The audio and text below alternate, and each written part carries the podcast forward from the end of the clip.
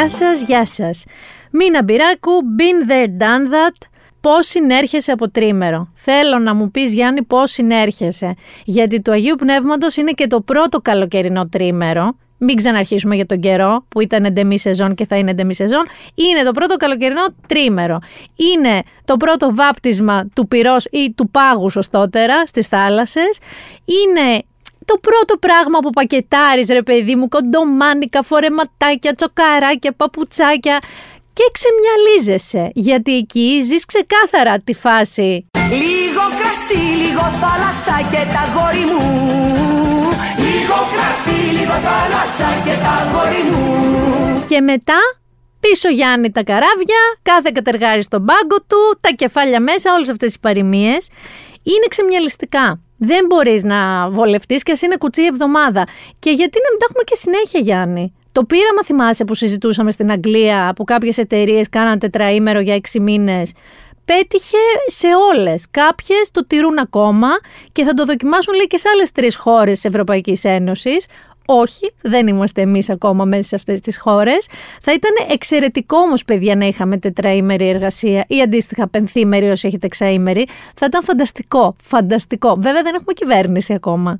Και δεν ξέρω και πότε θα έχουμε που θέλω και τετραήμερη εργασία.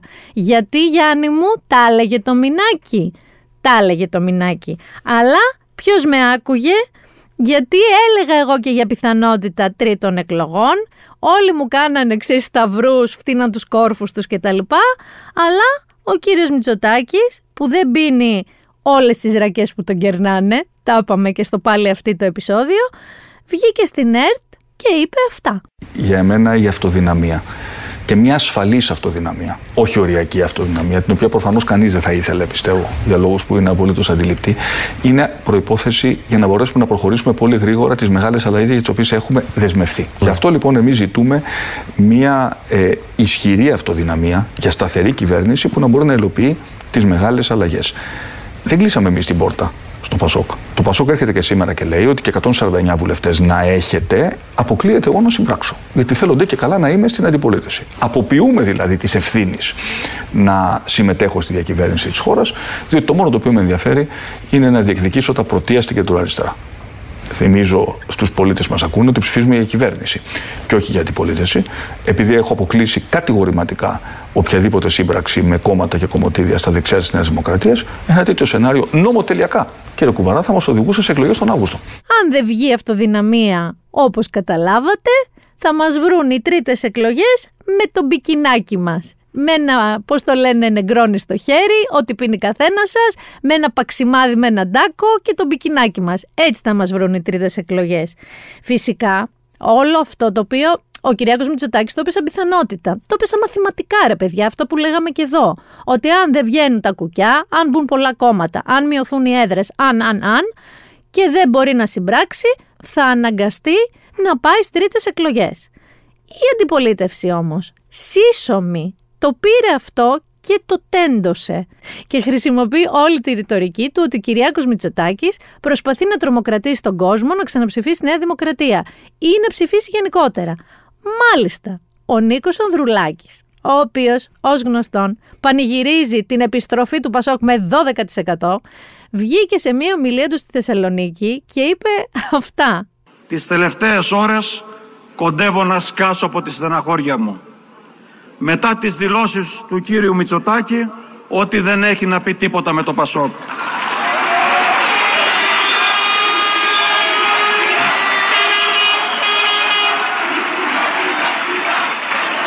Κύριο Μητσοτάκη, εγώ και όλοι μαζί, όλοι οι δημοκράτες, προοδευτικοί πολίτες, δεν έχουμε να πούμε τίποτα με το παρακράτος των υποκλοπών.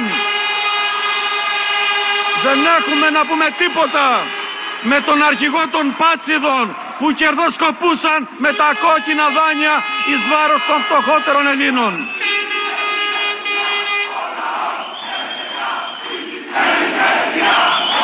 Ο λαός δεν ξεχνά τι σημαίνει δεξιά, γι' αυτό ξανά γεννά τον πραγματικό της αντίπαλο και όχι τον χορηγό της, τον κύριο Τσίπρα. Είναι να σκάσει. Είναι να σκάσει πραγματικά ε, και μάλιστα θέλει να γίνει, είναι καθοδόν να γίνει όπως είπε, ο βασικός κλασικός αντίπαλος της δεξιάς. Γιατί όπως ακούσατε από κάτω φωνάζανε ο λαός δεν ξεχνά τι σημαίνει δεξιά. Και στόλισε και τον κύριο Τσίπρα τελευταία στιγμή λέγοντάς τον χορηγό της δεξιάς. Και έδωσε και μία συνέντευξη στο κόντρα, αν δεν κάνω λάθος, που είπε ότι στόχος του Πασόκ είναι να είναι η ισχυρή αντιπολίτευση στο Imperium της Νέας Δημοκρατίας, την αυτοκρατορία, ο Κυριάκιους Μητσοτάκιους κοινός. Η ιστορία, όπως καταλαβαίνετε αυτή τη στιγμή που μιλάμε, που είναι στα μισά της προεκλογικής περίοδου, είναι ότι από τη μία μεριά ο Κυριάκος Μητσοτάκης λέει ψηφίστε με, μην έχουμε... Θα κυβέρνει το καράβι η αγάπη μας να βαγίσαμε και οι δυο μας. Απ' τα λαπή μας δεν πιστέψαμε ποτέ. Στην αγάπη μας να βαγίσαμε και οι δυο μας. Απ' τα λαπή μας. Κυβέρνη το καράβι, δεύτερη φορά που το ακούτε σε αυτό το podcast. Η από εκεί μεριά λέει ψηφίστε μας, μην κάνουμε Κυριάκιους Μητσοτάκιους στον Κυριάκο Μητσοτάκη. Δηλαδή αυτοκράτορα με πάρα πολλές έδρες, αλαζονία κτλ. Να πάμε λίγο και στον κύριο Τσίπρα. Ο κύριος Τσίπρας συμπράττει στο να μην γίνει αυτοκράτορα ο Κυριάκος Μητσοτάκης, αλλά και το Πασόκ το στολίζει λέγοντας ότι θέλει να γίνει χαλίφη στη θέση του χαλίφη. Δεν χαρίζεται. Ο κύριος Κουτσούμπας ως γνωστόν λέει όχι σε όλα, συνεχίζει και λέει θα είμαστε πάντα αντιπολίτευση να λέμε όχι σε κάθε αντιλαϊκή πολιτική που μάλλον και τον κύριο Κουτσούμπα είναι όλες οι άλλες πολιτικές και ο κύριος Βελόπουλος είναι εκεί ξέρεις με τις γκέισες τους, ποκαχόντες του, δεν αλλάζει το τροπάριο. Θα γυρίσω λίγο στον κύριο Μητσοτάκη όμως, γιατί εκτός από την ΕΡΤ θα έχουμε debate, Γιάννη, το ξέρεις αυτό, γιατί είπα ΕΡΤ. Θα έχουμε στις 15 Ιουνίου.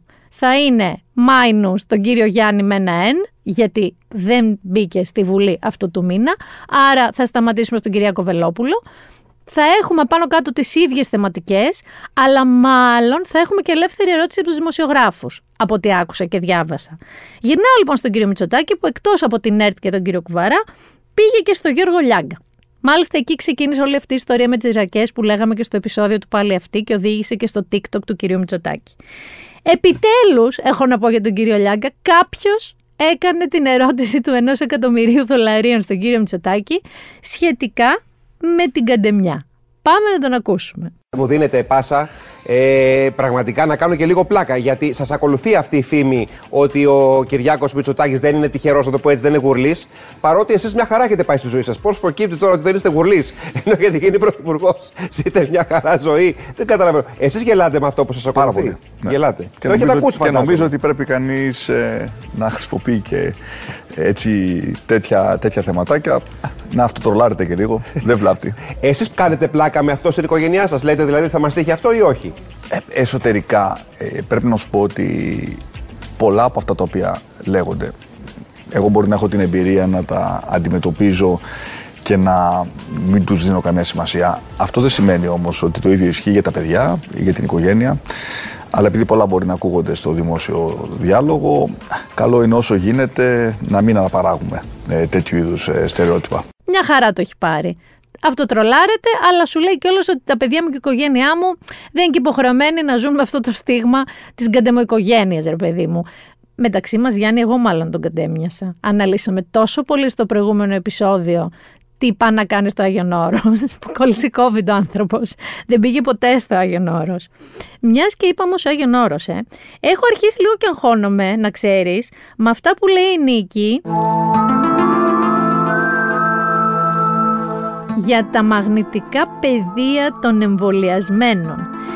Γιατί Γιάννη μου στο λόγο αυτό βραχικύκλωσαν όλα τα φώτα, τα εξωτερικά του σπιτιού, όλα μπρος πίσω και στο διάδρομο τον εξωτερικό, όλα όμως ταυτόχρονα, fail και όχι μόνο αυτά, αλλά βραχικύκλωσαν και όλα τα φώτα του αυτοκινήτου μου. Και αν αυτό δεν είναι αυτό που λέει η Νίκη με τους εμβολιασμένους και τα μαγνητικά πεδία, εγώ δεν έχω άλλο τρόπο να το εξηγήσω. Μια και λέω Νίκη, εδώ να σας πω ότι βγήκε μια αθλητική εφημερίδα, η οποία στο παρελθόν έχει βγάλει και εξώφυλλο κατά των εκτρώσεων με ένα έτσι έμβρυο και στήριξε ξεκάθαρα Νίκη. Έβαλε παπάδες μπροστά και είπε ψηφίζουμε Νίκη. Οκ. Να ξέρετε λίγο τι ψηφίζετε και να ξέρετε και τι διαβάζετε. Είπα όμως αθλητικά. Εντάξει, όχι, αυτά δεν ήταν αθλητικά ακριβώς τα θέματα, αλλά είπα αθλητικά. Και είναι η ώρα να πάμε στον Κώστα Μοναχό, γιατί είναι μεγάλη κατηγορία σήμερα. Πριν πάμε όμως, θέλω να σας πω μια ιστορία και να κάνω μια μεγάλη αφιέρωση εδώ. Γιάννη ήμουνα στο τέρμα του Θεού στη Σύρο, μιλάμε στο βουνό τώρα, σε κάτι που λέγεται απάνω μεριά και έχει μόνο μια φανταστική ταβέρνα το Λιγερό, θα σας πω μετά για αυτή. Σηκώνεται λοιπόν μια οικογένεια και έχει κάτι παιδάκια μαζί. Κοιτάνε προ το μέρος μας. Εγώ δεν καταλαβαίνω γιατί έχουμε και εμείς μαζί ένα παιδάκι και σκέφτομαι ότι μπορεί να κοιτάνε το παιδάκι, ξέρεις να παίξουν. Και ξαφνικά έρχεται η μαμά, η Άρτεμις, και ο μπαμπάς, ο Περικλής, και μου συστήνουν τους νεότερους ακροατές αυτού του podcast, οι οποίοι είναι ο Κωνσταντίνος και η Χριστίνη, οι οποίοι όχι μόνο ακούν το podcast, έχουν και αιμονή με το τραγούδι του Κώστα Μοναχού και το χορεύουν συνέχεια. Οπότε εγώ έταξα μεγάλο φιλί και χαιρετισμό και εγώ όταν τάζω δεν ξετάζω στον Κωνσταντίνο και στη Χριστίνη, οι οποίοι καλούνται αμέσως τώρα να χορέψουν Κώστα Μοναχό. Είμαι τρελός και ό,τι θέλω κάνω και δεν με πιάνει και κανένας νόμος. Είμαι τρελός και ό,τι μ' αρέσει κάνω. Εγώ είμαι ο παράνομος, εγώ είμαι και ο νόμος. Λοιπόν, Άρτεμις και Περικλή, καταρχάς συγχαρητήρια για το πώς μεγαλώνετε τα παιδιά σας. Γιάννη, τους είπα τι κάνουν όταν βρίζουμε είτε εμείς, εγώ δηλαδή, ή κανένα ηχητικό που βάζουμε καμιά φορά. Και μου είπε Άρτεμι ότι το τρέχουνε. Γιατί ακούνε πολύ προσεκτικά ο Κωνσταντίνος και η Χριστίνη. Λοιπόν, είπαμε ότι η κατηγορία σήμερα έχει πολύ πράγμα. Και έχει και καλούς σαν και αυτούς που λέει Κώστας Μοναχός τρελούς που ό,τι θέλουν κάνουν και από τους άλλους. Καταρχάς, είχαμε δύο πολύ μεγάλες απώλειες του ελληνικού καλτ σύμπαντος και οι δύο. Έφυγε ο... Πειράζει που είσαι μεγάλη φίρμα Πειράζει. Πειράζει. Πειράζει που είσαι και πολύ τα Πειράζει. Πειράζει. Όχι δεν πειράζει. Ο Γιάννης Φλωρινιώτης. Ένα μείγμα Έλληνα παιδιά John Waters και Λιμπεράτσε. Ένας τραγουδιστής, performer, καλλιτέχνης που δεν έχουμε δει ίδιο του ποτέ και δεν νομίζω να ξαναδούμε. Ένας άνθρωπος που κατά γενική ομολογία είχε χρυσή καρδιά, είχε πολύ δύσκολα παιδικά χρόνια. Μάλιστα έλεγε ότι οι μικράκοι τον πηγαίνανε στην εκκλησία και έβλεπε εκεί τους δεσπότες, ξέρεις, με τις χρυσοπίκυλτες στολές και τα σταυρούς. Και ζήλευε μόνο αυτό. Ήθελε να φορέσει κάτι τέτοιο. Οπότε το έκανε στη σκηνή. Δεν ε, τον ένοιαζε τίποτα είναι αυτό που λέμε χόρευε στο δικό του ρυθμό. Δεν έκραξε ποτέ κανέναν. Βοήθησε πολύ κόσμο κατά ομολογία και άλλων καλλιτεχνών που βγήκαν και μίλησαν γι' αυτό μετά το θάνατό του. Ε, τον έκραξαν πολύ. Αυτός δεν έκραξε κανέναν και θα μείνει στην ιστορία, παιδιά, σαν ο πιο φλαμπόιαντ, να το πούμε, ο πιο πλουμιστός, ο πιο εντυπωσιακός καλλιτέχνης που πέρασε ποτέ από αυτή τη χώρα. Και θεωρώ ότι ήταν και πάρα πολύ ευφύης άνθρωπος, έχοντας δει διάφορες συνεντεύξεις του.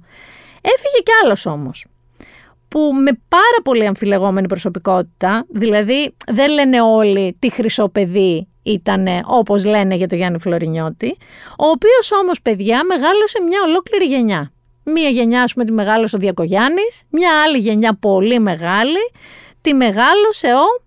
Τι μαρτώ που λέει και ο άλλος. Ρε ξανά μανάει ρε. Μιλάω για τον Γιώργο Γεωργίου φυσικά. Έχουν γραφτεί άπειρα έχει κάνει viral πριν καν το viral είναι όρος, όπως το ήμαρτον που ακούσαμε. Έχει πει και τέρατα. Ομοφοβικά, ρατσιστικά, έχει πει και τέρατα. Το πιο ωραίο κείμενο θεωρώ από αυτά που γράφτηκαν τώρα μετά το θάνατο του Γιώργου Γεωργίου είναι του Παναγιώτη Μένεγου. Η La Greca Bellezza που γράφει στο News 24/7. Ε, μου άρεσε τρομερά η ατάκα που είπε και τον περιέγραφε σαν ένα χάσλερ βγαλμένο από το σύμπαν του Σκορσέζε σε κουτί ελληνικής 80's βιντεοκασέτας και έναν performer που στο peak του τα έδινε κάθε βράδυ όλα είτε στο καφενείο είτε στο στούντιο είτε στη ζωή. Είναι ακριβώς αυτό. Είναι ακριβώς ακριβώς αυτό ο Γιώργος Γεωργίου. Είναι ένας τύπος ο οποίος μίλαγε αυτά τα κουτσαβακίστικα, ήταν λούμπεν λίγο η κατάσταση. Δηλαδή έχει πει τα γνωστά βλέπεις μπάλα φίλε το αβαβά, ε, έλεγε αυτό το πολύ κλοκλό και από αυγό τίποτα αν θυμάμαι καλά. Ε, έχει βρήσει, δεν θα βρίσω γιατί ακούει Κωνσταντίνος ειδικά σήμερα. Αλλά ήταν στάρ και μέσα σε αυτό το πλαίσιο, έτσι μια λούμπεν αισθητική, τον καλούσαν μετά, πιο πρόσφατα στη ζωή του και σε διάφορες έτσι lifestyle εκπομπές. Εκεί λοιπόν έχει πει τα περισσότερα τέρατα, σε αυτό το κομμάτι της ζωής του. Ο Παναγιώτης Μένεγος καταλήγει στο άρθρο του, το οποίο έχει και τον ίδιο τίτλο, τι να πεθάνει Σάββατο, τι Κυριακή πρωί, Δευτέρα θα σε θάψουν. Ήταν ακόμα μια κλασική ατάκα του. Αυτός είναι και ο τίτλος του άρθρου. Τετάρτη του έμελε. Θα τον έκανε κέφι όλον αυτόν τον τόρο μετά την είδηση του θανάτου του στα 71. Θα του άρεσε που δεν έφυγε παρατήρητος. Άλλωστε, στα χρόνια της μεγάλης αναγνωρισιμότητας, τον έχω ακούσει να απευθύνεται σε ένα κατάμεστο αφιθέατρο της ΑΣΟΕ με το Άλλοι μεγάλωσαν με Διακογιάννη, εσείς είστε η γενιά που μεγάλωσε με Γεωργίου. Μεταξύ μας δεν είχε και πολύ άδικο. Το μόνο σίγουρο υπήρξε κλασική περίπτωση δεν τους φτιάχνουν πια έτσι. Δυστυχώς ή ευτυχώς. Νομίζω ότι αυτό συμπυκνώνει ακριβώς την οντότητα που ήταν ο Γιώργος Γεωργίου. Θα μείνω στα αθλητικά. Είχαμε και κάποιους αποχαιρετισμούς, Γιάννη. Έφυγε ο Παμέγιστος, δεν ξέρω τι γνώμη έχεις για τον Ζλάταν Ιμπραήμοβιτς, κομψή κομψά είσαι. Πολλοί τον θεωρούν GOAT, greatest of all times. Κρέμα στα παπούτσια του. Εγώ είδα αυτό το αποχαιρετιστήριο που του κάναν στο γήπεδο της Μίλαν που κλαίγαν όλοι. Έκλαιγε κι αυτός, έκλαιγα κι εγώ. Γενικά, ρε παιδί μου, είναι μια στιγμή για ένα πολύ μεγάλο αθλητή. Όταν κρεμάει τα παπούτσια του, είναι κάπως. Ο Ζλάταν, OK, okay, είχε φοβερές ικανότητες στην μπάλα. Αυτό είναι αδιαμφισβήτητο. Κάποιοι θεωρούν ότι είναι top, κάποιοι θεωρούν ότι όχι. Εντάξει, έχουμε και πολλά άλλα ονόματα να ανταγωνιστεί. Αυτό που είχε όμως σίγουρα νομίζω μεγαλύτερο από όλους, ναι και από τον Κριστιανό Ρονάλντο, είναι ο εγωισμός του. Είναι η αλαζονία του. Είναι αυτό το εγώ είμαι και κανένας άλλος. Είναι που πολλές φορές μίλαγε για τον εαυτό του σε τρίτο πρόσωπο. Απλά εδώ να πω ότι κάπως ρε παιδάκι μου από το Ζλάταν δεν ήταν ενοχλητικό. Δεν ήταν ο αλαζόνας που έλεγες πάρα αγκαβαλημένο. Ήταν κάπως σαν να του τέριαζε αυτό το πράγμα. Μάλιστα, έχει πει μια φανταστική ατάκα που σας τη βρήκα και δεν την είπε μία φορά σε μία συνέντευξη που τον ρώτησαν επί Premier League ποιους θεωρεί καλύτερους επιθετικούς. Την επανέλαβε όταν μετά συνερχόταν από ένα τραυματισμό του. Πάμε να τα ακούσουμε. Who's the best striker in the Premier League right now? I feel Lukaku is strong. Aguero is good. He's all round. You didn't say yourself. Lions, they don't compare themselves with humans. It's a remarkable recovery. You come back a, a good month early, probably. Was, any, was there ever a moment you thought it might not happen? no, because lions, they don't recover like humans. We're doing lions again, yeah? we do the lion again, yeah. Lions don't compare themselves with the humans. Γιατί ο ίδιος θεωρεί τον εαυτό του λιοντάρι. Δεν είχε μ, ποτέ αυτή την ψευτομετριοφροσύνη και μάλιστα στο Ted Lasso, αν το έχετε προσέξει, υπάρχει ένας χαρακτήρας, ο περίφημος Ζάβα, ο οποίος είναι χτισμένος ακριβώς πάνω στον Ιμπραήμοβιτς. Έχει αυτό το τεράστιο ίγκο, μιλάει για τον εαυτό του σε τρίτο πρόσωπο, είναι γίγαντας, έτσι βίκινγκ, έχει και το man band, το κοτσιδάκι. Ο Ζάβα λοιπόν του Ted Lasso είναι ξεκάθαρα ο Ζλάταν. Ελπίζω να μην είναι breaking news από μένα αυτό, να το έχετε πάρει είδηση. Θα φύγω από το Ζλάταν και θα πάω σε έναν γνήσια μετριόφρον αθλητή. Το Λιονέλ Μέση. Αυτός είναι ένα σεμνό παιδί. Ένα σεμνό παιδί, ο οποίος φεύγει από την Paris Saint-Germain. Και εντάξει, δεν είναι πιτσιρικάς. Και όλοι λέγαμε πέφταν τα στοιχήματα που θα κλείσει την καριέρα του. Είχε πρόταση μέχρι και από την Παρσελώνα να γυρίσει. Είχε όμως και μία πρόταση που τίναξε την μπάνκα στον αέρα με την Αλ Χιλάλ που του πρότεινε 1,2 δις για δύο χρόνια. Και όχι μόνο θα έπαιρνε 1,2 δις για δύο χρόνια, θα έπαιζε και κόντρα στο Ρονάλντο, ο οποίος παίρνει να ξέρεις τα μισά και λιγότερα από αυτά που θα δίναν στο Μέση, στην Αλ Νάζερ, οπότε θα είχαμε εκεί στα Εμμυράτα επικές κόντρες Ρονάλντο Μέση. Όχι όμως τελικά. Γιατί ο Μέση είπε όχι στο 1,2 δις, γιατί είπε ότι δεν είναι τα λεφτά το ζητούμενό του. Εγώ θα πήγαινα με χέρια και με πόδια, θα πήγαινα κατακόρυφο αν μου ζητάγανε για 1,2 δις δύο χρόνια στην Αλχιλάλ. Αυτός είπε όχι. Και τελικά καταλήγει πού; Στην ντερ. Σε ποια ντερ; στο Μαϊάμι. Δεν λέμε για την Ίντερ της Ιταλίας, λέμε για την Ίντερ του Μαϊάμι. Όπου θα πάρει κάπου 300 εκατομμύρια για τέσσερα χρόνια, αλλά θα πάρει έσοδα υπογεγραμμένα με τζίφρα από Apple TV και Adidas που είναι η τεράστια χορηγή της ομάδας. Και ποιος είναι ιδιοκτήτης Γιάννη της ομάδας; Ο Μπέκαμ είναι ιδιοκτήτης της ομάδας. Ρε παιδί μου, εντάξει, δεν τον λυπάμαι. Δεν τον λυπάμαι. Δεν κακοπέφτει. Να προσέχει μόνο τους κροκόδηλους εκεί στη Φλόριντα που πάει. Έχει και σπίτι έμαθα. Έχει έπαυλη ήδη. Καιρό τώρα. Οπότε κάπως ήταν προμελετημένο το έγκλημα. Οι κροκόδηλοι που είπα, Γιάννη, είδες τι έγινε που έγινε η πρώτη παρθενογένεση σε κροκόδιλο. Σε κάποια είδη συμβαίνει. Δηλαδή, αυτογονιμοποιούνται κάποια ζώα. Σε κροκόδιλο δεν είχε ξαναγίνει. Και μια θηλυκιά που την είχαν έτσι σε ένα πάρκο αποκομμένη από τους αρσενικούς, είπε: Μωρ, δεν με παρατάτε, θα το κάνω μόνη μου. Και τελικά αυτογονιμοποιήθηκε, έκανε αυγουλά και βγήκαν κροκοδιλάκια. Να προσέχει λοιπόν ο Μέση μόνο αυτό στη Φλόριντα. Κατά τα άλλα, να περάσει ζάχαρη, να τσεπώσει τα εκατομμυριάκια του, να κρεμάσει και αυτό στα παπούτσια του, να κλάψουμε όλα καλά. Καθόλου παρθενογέννη, ξέρεις τι δεν ήταν, Γιάννη; Η ήττα του Τσιτσιπά από τον Καρλίτο Αλκαράθ. Και φυσικά δεν εννοώ την ήττα περσέ, παρά το ότι δεν έχει κερδίσει ποτέ αυτό τον παίχτη. Μιλάω βέβαια για τον τρόπο. Γιατί θα σου πω ότι δεν έγινε και κάτι. Εντάξει, έχασα από ένα παίχτη που λένε ότι είναι σφαίρα να γίνει ο νέος Ναδάλ, ο νέος Τζόκοβιτς. Είναι ένα υπερταλέντο ο Αλκαράθ. Δεν λέω ρε παιδί μου για την ήττα. Δεν πειράζει. Και by the way, Παίζει πρώιμο τελικό Αλκαράθ με Τζόκοβιτς σήμερα, που βγαίνει το επεισόδιο, ενώ αυτός θα πρέπει να είναι τελικός. Είναι ημιτελικός. Δεν είναι τελικός. Νομίζω, ελπίζω να δω Σβέρεφ με Αλκαράθ, έτσι στο τέλος. Το πρόβλημά μου λοιπόν με τον Στέφανο είναι ότι θα μπορούσε ρε παιδί μου αυτή τη φορά, ξέρεις τι να πει; Ήταν σαφώς καλύτερος αντίπαλος, μπράβο του, πάμε για το επόμενο Grand Slam. Ούτως ή άλλως έρχεται το Wimbledon. Όχι. Φυσικά δεν φταίει ποτέ ο Στέφανος. Αυτή τη φορά όμως, να ξέρεις Γιάννη, δεν φταίει ούτε η μάνα του, δεν μίλησε Ισπανικά μπροστά στον Αλκαράτ, ούτε ο πατέρας του, ούτε κάποιος άλλος συγγενής του. Φταίει η μελατονίνη. Φταίει η μελατονίνη και ο ύπνος. Συγκεκριμένα τα δήλωσε μόνος του, δεν τα μάντεψα εγώ. Καθίστε να σας πω ακριβώς τι έχει πει. Δεν έπρεπε να έχω κοιμηθεί πριν το παιχνίδι ένα πράγμα που θα αποφύγω στο μέλλον είναι τα χάπια μελατονίνης και τον ύπνο πριν από τα μάτς, γιατί ξεκάθαρα δεν βοηθάει. Ήταν δύσκολο το πρόγραμμα τις τελευταίες μέρες, έπαιξα αργά το βράδυ, μπορεί όχι πολύ αργά, αλλά αρκετά για να χαλάσει το πρόγραμμά μου. Ο ύπνος είναι πολύ σημαντικός και η αποθεραπεία το πιο σημαντικό πράγμα όταν παίζεις σε slams. Έκανα το ίδιο λάθος στο παρελθόν όταν έπαιξα με τον Νόβακ στον Περσί πριν ένα χρόνο. Είχα ακριβώς το ίδιο σκορ με τα δύο πρώτα σετ σήμερα.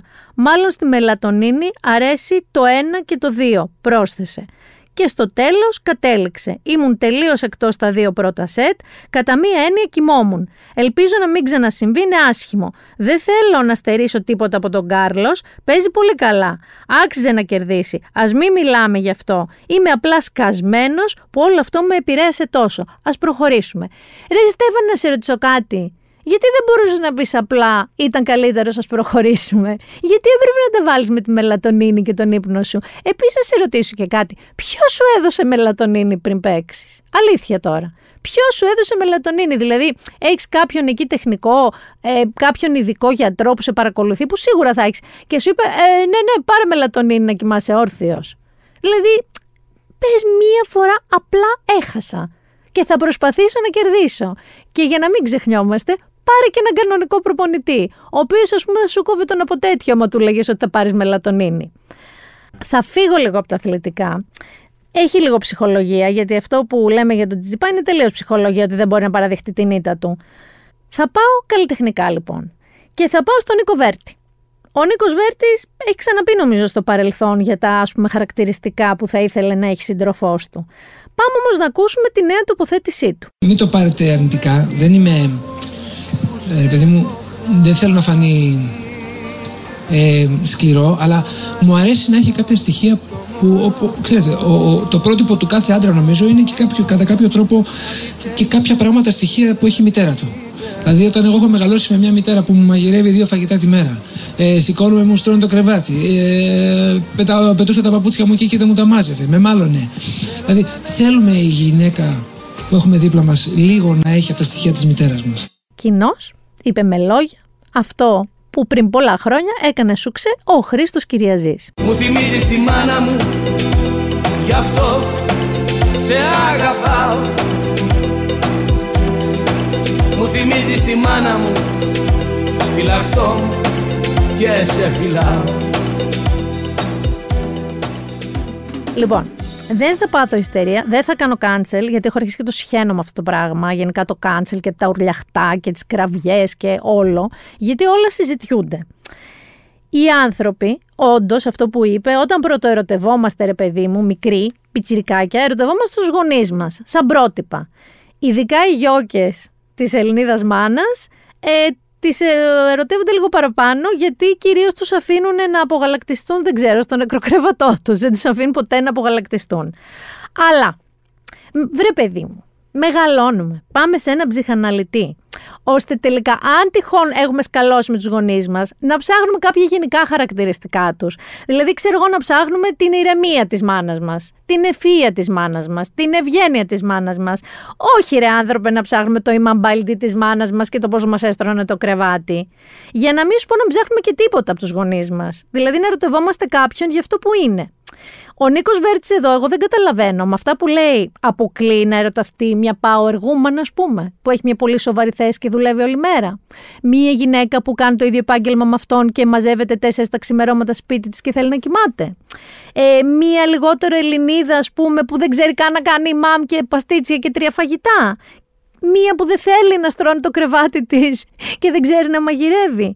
Δεν καταλαβαίνω. Αισθάνομαι ότι ταυτίζει ο Νίκος Βέρτης την έννοια της φροντίδας, δηλαδή αυτό εννοεί ότι έκανε η μαμά του με τα δύο φαγητά τη μέρα. Μαμά, εμάς ποτέ δεν μας έκανες δύο φαγητά τη μέρα. Έκανες ένα και άμα μας άρεσε, αλλιώς τρώγαμε τόστ ή μένουμε νηστικοί. Να το πω και αυτό εδώ. Και έχει μπερδέψει λοιπόν τη φροντίδα με τη μάνας σου του 1960 το προφίλ. Και θεωρώ ότι αυτό είναι τεράστιο λάθος. Και είναι ακόμα μεγαλύτερο λάθος, ενώ έχει social media, είσαι μέσα σε αυτή τη φάση, να μην καταλαβαίνεις πώς θα πάει αυτή η ιστορία, πώς θα πάει το αν βγεις και πεις ότι εσύ από τη γυναίκα με την οποία είσαι μαζί θέλεις σαν τη μάνα σου να κάνει κάποια πράγματα.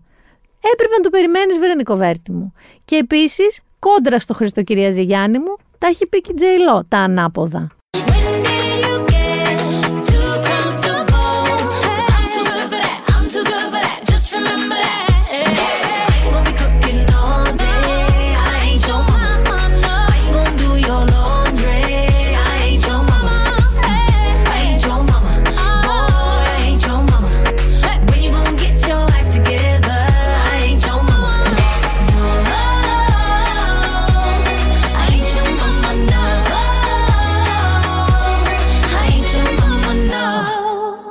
Δεν θα σου μαγειρεύω, δεν θα σου πλένω, I ain't your mama.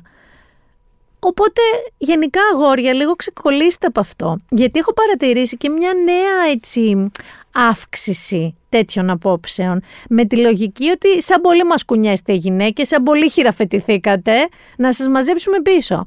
Παιδιά, είναι βαθύ το πρόβλημα εδώ, είναι issue που λέμε. Περισσότερα issues και αυτός Sports Illustrated. Πρέπει να λύσετε αυτό το ζήτημα. Και τα κορίτσια με τον μπαμπάκα μας. Δηλαδή, αν ο μπαμπάκας μας μας είχε πριγκιπισούλες, μας τα έχει όλα έτοιμα, μας είχε στα πέπουλα, δεν είναι απαραίτητο ο σύντροφός μας να είναι το ίδιο. Υπάρχουν ειδικοί παιδιά για αυτό το λόγο. Υπάρχουν ειδικοί, λέγονται ψυχαναλυτές, λέγονται ψυχολόγοι. Πάμε, τα λέμε, μας τα λύνουν αυτά τα σύνδρομα. Έχουμε 2023. Μην τα αναπαράγουμε. Και μιας και είπα, υπάρχουν ειδικοί, Γιάννη, υπάρχουν ειδικοί που τα έχουν βρει πάρα πολύ σκούρα. Και φυσικά πάμε για τρρρρ, τεχνητή παρανοημοσύνη.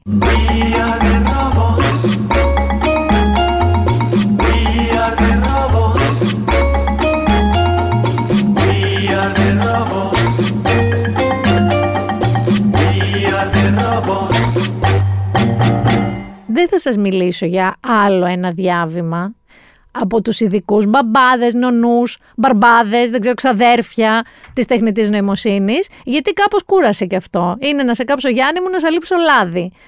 Εμ σας τα βγάζουμε και έξω ελεύθερα, εμ σας λέμε ότι θα σας καταστρέψουν. Όχι, όχι, αυτό είναι πολύ σοβαρό, Γιάννη.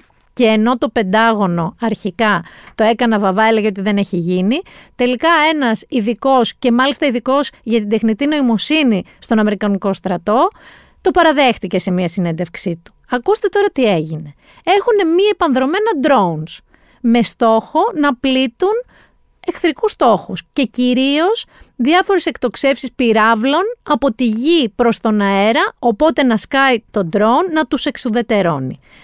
Σε μία λοιπόν προσωμείωση έγινε το εξής. Ο χειριστής του ντρόν του έδωσε την εντολή να εξοντώνει εχθρικούς στόχους. Και με αυτόν τον τρόπο θα κέρδιζε πόντους. Αυτή ήταν η αποστολή του. Ξεκίνησε λοιπόν τον ντρόν, μπαμπαμπούμπα, μπαμπαμπούμπα, μια χαρά εξουδετέρωνε τους στόχους τέλεια. Έρχεται δεύτερη εντολή από το χειριστή του και του λέει: Δεν θα παρακούς το χειριστή σου. Ξεκινάει λοιπόν πάλι τον ντρόν, χτυπάει ένα-δύο στόχους, του λέει ο χειριστής του: Αυτόν μην τον χτυπήσεις στον τρίτο-τέταρτο δεν τον χτυπάει. Αλλά αρχίζει και η κίνησή του μπερδεύεται. Του δίνει τρίτη εντολή ο χειριστής του, δεν θα σκοτώσεις το χειριστή σου. Γιατί θα χάσεις πόντους. Το ίδιο του είπε ότι θα χάσει πόντους και αν τον παράκογε. Έχουμε λοιπόν ένα ντρόν που από τη μία έχει μάθει ότι θα παίρνει πόντους αν καταρρύπτει εχθρικούς στόχους, θα χάνει πόντους αν δεν ακούει το χειριστή του ή αν τον σκοτώσει. Εσύ θέλω Γιάννη μου να μου πεις τι έκανε. Τι πιστεύεις ότι έκανε. Δεν σκότωσε ακριβώς το χειριστή του, αλλά έριξε τον πύργο ελέγχου που ήταν μέσα ο χειριστής του και παρενέβαινε κατά τη γνώμη του drone στην αποστολή του. Άρα σκότωσε το χειριστή του χωρίς να σκοτώσει το χειριστή του. Και μπράβο του και περαστικά μας και καλή νύχτα και καλή τύχη έχω να σας πω. Διότι σε ντετέ, σε προσομοίωση ξαναλέω, μη βγείτε και λέτε ότι σκότωσε έναν ντρόν το χειριστή του, σε προσομοίωση, ένα ντρόν σε ντετέ πήρε τις αποφάσεις του και είπε μου είπες ότι εγώ κερδάω άμα ρίχνω εχθρικούς στόχους. Δεν ξέρω τι μου τα μπερδεύεις τώρα και δεν με αφήνεις και να σε σκοτώσω. Θα ρίξω όλο το κτίριο που είσαι μέσα και δεν θα σε σκοτώσω απευθείας. Έχουμε όμως και καλά μαντάτα που έχει μέσα τεχνητή νοημοσύνη, αλλά έχει μέσα και επαυξημένη πραγματικότητα, έχει και χωρικό υπολογιστή, spatial computer, σας μιλάω λαμπουρνέζικα, σας λέω κινέζικα, αλλά μιλάω για το αριστούργημα της Apple, το Vision Pro το οποίο είναι ένα headset, μία μάσκα ας πούμε, ένα μάσκα του σκι φανταστείτε, κούκλα, από design είναι, μιλάμε φυσά, είναι πανέμορφη και έχει μόνο ένα καλωδιάκι το οποίο μπαίνει στην τσέπη η μπαταρία, η οποία είναι πολύ μικρούλα. Είναι ξεκάθαρο Apple Design. Δεν χρειάζεσαι κανένα control. Δεν χρειάζεται κάτι για να το χειρίζεσαι, Γιάννη. Κάνεις μόνο βλεφαράκια, ματάκια και χεράκια. Δηλαδή, διαλέγεις τα πάντα απλά κοιτώντας τα ή κουνώντας το χεράκι σου μόνο του, χωρίς κάποιο χειριστήριο. Αυτό λοιπόν τι κάνει τώρα, μπορεί να συνδεθεί με τον υπολογιστή σου, με το κινητό σου. Με τον υπολογιστή σου εννοείται άμα είναι Mac, έτσι. MacBook ή κάτι τέτοιο και σου εμφανίζει μέσα στο χώρο σου που τον διαβάζει τέλεια, διαβάζει τα έπιπλα, διαβάζει τους διαδρόμους, διαβάζει τα υλικά από τα οποία είναι τα έπιπλά σου, ξέρει τα πάντα για το χώρο σου και αρχίζει και σου εμφανίζει τεράστια μέσα στο χώρο την οθόνη ας πούμε, του κινητού σου Γιάννη. Θες εσύ να δεις τις φωτογραφίες σου. Κοιτάς το εικονίδιο και κάνεις βλεφαράκια ή το δείχνεις ή του μιλάς, έχει και voice command επίσης. Θες να ανοίξει ο υπολογιστής σου, κοιτάς τον υπολογιστή σου, συνδέεται θες να κάνεις ένα zoom, ας πούμε. Σαρώνει το πρόσωπό σου και σου φτιάχνει ένα τέλειο avatar, ίδιο ρε παιδί μου με σένα, όχι σαν, σαν τους Sims του Zuckerberg, ένα ίδιο με σένα avatar, το οποίο επικοινωνεί τέλεια. Και μάλιστα σε αφήνει να τοποθετήσει αυτούς με τους οποίους μιλάς, ας πούμε, σε ένα zoom δουλειάς, όπου θες μες στο χώρο. Και γράφει και τη συνάντηση, γιατί στοχεύει και σε corporate έτσι, χρήση. Και το καλύτερό μου γιατί άστα όλα αυτά, αυτά είναι technicalities.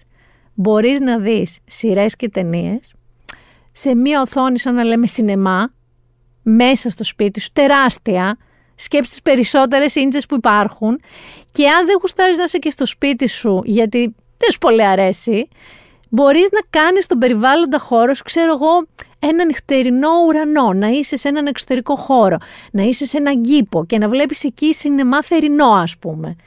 Και επίσης μπορείς να το κάνεις αυτό, Γιάννη, και που αλλού, μέσα στο αεροπλάνο. Αν, ας πούμε, υπάρχει ένα παιδάκι μπροστά σου το οποίο τσιρίζει και εσύ θες να απομονωθείς τελείως, φοράς τη μασκούλα σου, τη Vision Pro, ανοίγεις μια οθονάρα και αρχίζεις. Θες να δουλεύεις, θες να βλέπεις κάτι, θες να βλέπεις ηρεμιστικούς ήχους και θορύβους, ό,τι θες. Το θέμα, παιδιά, είναι ότι είναι τόσο sci-fi, είναι τελείως ένα επεισόδιο Black Mirror, ε, που πραγματικά τρελάθηκα. Δηλαδή, εκεί που είδα τον τύπο να κοιτάει τη σειρά του, το τεντλάσο, ας πούμε, που είναι Apple TV, και να το βλέπεις σε ένα θερινό σινεμά και γύρω του να έχει λουλούδια και ένας στου ουρανούς στην εξοχή, πραγματικά τρελάθηκα. Βέβαια, και με την τιμή του τρελάθηκα. Και δεν τρελάθηκα μόνο εγώ, τρελάθηκαν και οι παρευρισκόμενοι στο συνέδριο που ο Tim Cook, ο CEO της Apple, το παρουσίασε και μάλιστα είπε γι' αυτό ότι είναι το πρώτο προϊόν της Apple που κοιτάζεις μέσα από αυτό και όχι αυτό το ίδιο. Ψάξτε το βιντεάκι της παρουσίασης για να πάθετε κι εσείς αυτό που έπαθα, αλλά ακούστε λίγο τώρα και την αντίδραση όσων ήταν στο συνέδριο τη στιγμή που ο Tim Cook είπε την τιμή, την αρχική τιμή του Vision Pro. Apple Vision Pro starts at $34.99. It will be available early next year on Apple.com and at Apple retail stores in the US, with more countries coming later next year. Γιάννη, εγώ να σου πω κάτι χωρίς να με κοροϊδέψεις. Ξέρεις τι άλλο με άγχωσε; Ρε παιδί μου, είναι τόσο όμορφο και τόσο λευκό που σκεφτόμουν ότι αν το χρησιμοποιείς πάρα πολύ, αν το χρησιμοποιείς πολύ ρε παιδί μου, συνέχεια στο σπίτι, είσαι εκεί με αυτό φορεμένο, αν βρωμίσει αυτό το άσπρο φανί, πώς καθαρίζεται; Γιατί εντάξει, μην πάρεις 3,5 χιλιάρικα πράγμα και γίνει μπίχλα. Ελπίζω εκεί στην Apple που έχετε κάνει transporter τεχνολογίες που ούτε είχαμε ξανακούσει, να έχετε βρει και τρόπο να καθαρίζει αυτό το πανί που ακουμπάει το πρόσωπό σου. Βέβαια, πρέπει να έχει αγωθεί πολύ περισσότερο από μένα ο Μάρκ που τον ανέφερα και πριν. Γιατί ο Μάρκ έχει βγάλει τέτοια μάσκα, ας πούμε, γυαλιά επαυξημένης πραγματικότητας, τα Meta Quest. Ή νομίζω είναι μέχρι το Meta Quest 2, γιατί τώρα έκανε teaser για το Meta Quest 3. Απλά σε σχέση με το Vision Pro της Apple, Γιάννη, έχεις δει τα σκάφανδρα των παλιών ε, σφουγγαράδων που βαράγαν αυτές τις κάσκες; Είναι κάπως έτσι του Zuckerberg. Όχι ρε παιδί μου ότι δεν είναι καλή τεχνολογία, αλλά έχει τόσο καλό διαχειριστήρια, βάρος, δεν έχει καμία σχέση. Και μάλιστα ένα φανταστικό πράγμα που έχει το Vision Pro της Apple είναι ότι μέχρι τώρα με τέτοιου είδους μάσκες, είτε VR είτε AR, δεν είχες επαφή με το περιβάλλον, έτσι δεν είναι; Έβλεπες μόνο αυτό που ήταν να δεις μέσα στα πλαίσια της μάσκας. Με το Vision Pro βλέπεις κανονικά άμα θες το χώρο. Τα τζάμια γίνονται ή τελείως αδιαφανή ή ντεγκραντέ που λέμε και μπορώ, αν έρθεις να μου πεις κάτι, να σε ακούσω κανονικά, να σε δω ή να βλέπω και το σπίτι μου, άμα θέλω, ή το χώρο που είμαι. Και λένε ότι από εδώ και πέρα, φαντάζομαι όχι όσο κάνει 3.500 αρχική τιμή, ξέρεις αυτό το σκέτο τα Max που δεν έχει ούτε στερεοφωνικό, 3.500 όταν λίγο πέσει η τιμή του, ε, θα μπορούμε να έχουμε πολύ τέτοια και μάλιστα μιλάνε με πολύ γνωστές εταιρείες γυαλιών να το φτιάξει ακόμα μικρότερο. Να είναι δηλαδή για σαν τα γυαλιά που φοράς. Να μην είναι καν μάσκα του σκι και να μπορούμε όλοι να φοράμε τέτοια και να κοιτιόμαστε μεταξύ μας και να είμαστε ένα επεισόδιο του Black Mirror λίγο πριν ένα drone με τεχνητή νοημοσύνη μας δολοφονήσει. Κάπως έτσι θα πάει το πράγμα. Σας έταξα και λίγη σύρο για να φύγω από τις παρατεχνητές νοημοσύνες και τις κινδυνολογίες και την τρομολαγνία μου. Και θα σας δώσω λίγη σύρο. Δεν θα σας δώσω όλη τη σύρο. Έχω καλεσμένο ειδικό αρχές Ιουλίου για να μας πει τα πάντα για Σύρο. Ωστόσο Γιάννη για να εγκαινιάσουμε λίγο τη σεζόν δεν παίζουμε μια Ελενίτσα.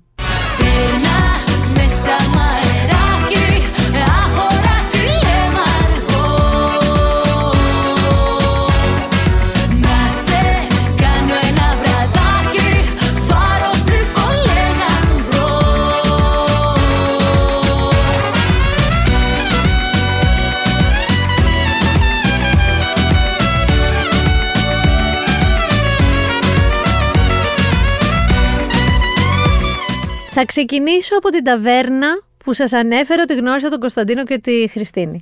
Το Λιγερό. Λοιπόν, παιδιά, ο Λιγερός είναι στην άνω μεριά, ανεβαίνεις, ανεβαίνεις στο βουνό και έχει μία ταβέρνα και κάνα δύο σπίτια. Και το χωριό λέγεται εκεί Λιγερό, αλλά η ταβέρνα λέγεται Λιγερό. Και την έχει ο φοβερός και τρομερός και πολύ αγαπημένος μου Θοδωρής Κασαβέτης. Τον ξέρετε από το Αθηναϊκό Φίτα μαζί με το Φώτη. Οπότε καταλαβαίνετε περίπου τη μαγειρική του. Έχει αγάπη για την ελληνική κουζίνα, την οποία και πειράζει, αλλά ειδικά εκεί στο Λιγερό Γιάννη είναι. Έτσι, μια ξύλινη ταβέρνα απλή, μην φανταστείτε τίποτα design, ρουστίκ του γούστου μου και μαγειρεύει σε ξυλόφουρνους και ανοιχτές φωτιές. Και μαγειρεύει ας πούμε κάτι ρεβιθάδες, κάτι γεμιστά κολοκύθια με σηκωτάκια και ρύζι, κάτι παϊδάκια, κάτι ε, ψητά λαχανικά που τα πετάει εποχής μέσα στον ξυλόφουρνο.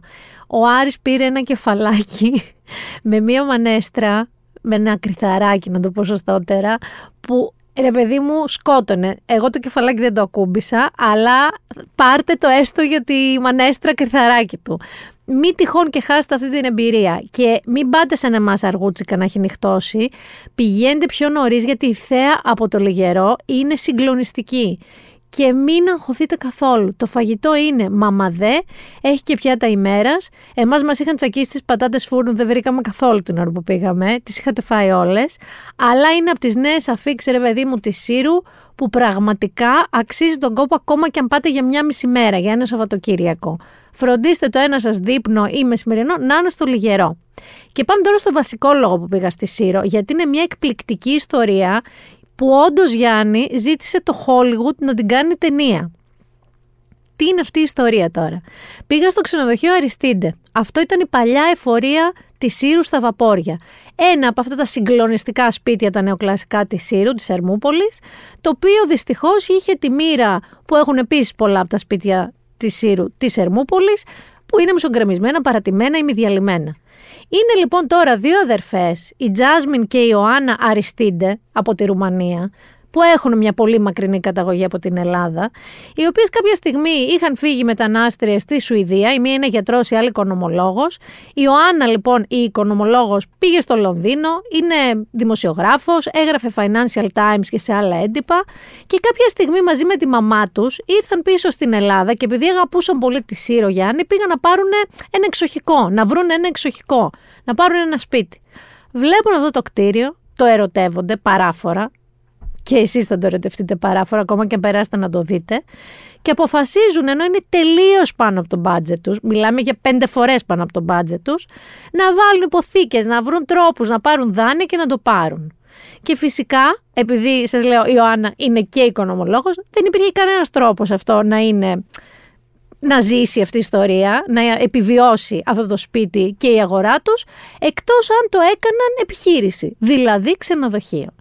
Και παιδιά πραγματικά σας μιλάω, εκτός του ότι έχουν κάνει restore τα πάντα, τα αρχικά πατώματα, τα αρχικά ταβάνια με πολύ κόπο, η μία αδερφή Τζάσμιν είναι ακόμα Σουηδία γιατρός, όπως μου λέγει η Ιωάννα, για να τους στέλνει ακόμα λεφτά. Η Ιωάννα έχει αφήσει τους Financial Times και το Λονδίνο και ζει μόνιμα στη Σύρο και έχουν φτιάξει ένα αριστούργημα. Έχουν φτιάξει ένα πραγματικό αριστούργημα με φανταστικό design, για τους γνώστες αναφέρω ενδεικτικά μέσα Tom Dixon, Floss και αυτές τις συγκλονιστικές καρέκλες της Croisette του Brand Honoré. Γιάννη αυτές, ξέρεις ποιο είναι το disclaimer τους, ώστε τις περιγράφουν, τις πιο άνετες καρέκλες του πλανήτη. Και θέλω να σου πω ότι δεν λένε πολύ ψέματα. Είναι κάτι καρέκλες που κάθεσαι και απλά όπου και να γυρίσεις, τον ποπό σου, την πλάτη σου, απλά σε αγκαλιάζουν και σε χαϊδεύουν αυτές οι καρέκλες. Έχουν και ένα εκπληκτικό εστιατόριο, είναι και στον κατάλογο Μισελέν, πάνω στο rooftop, με τρελή θέα.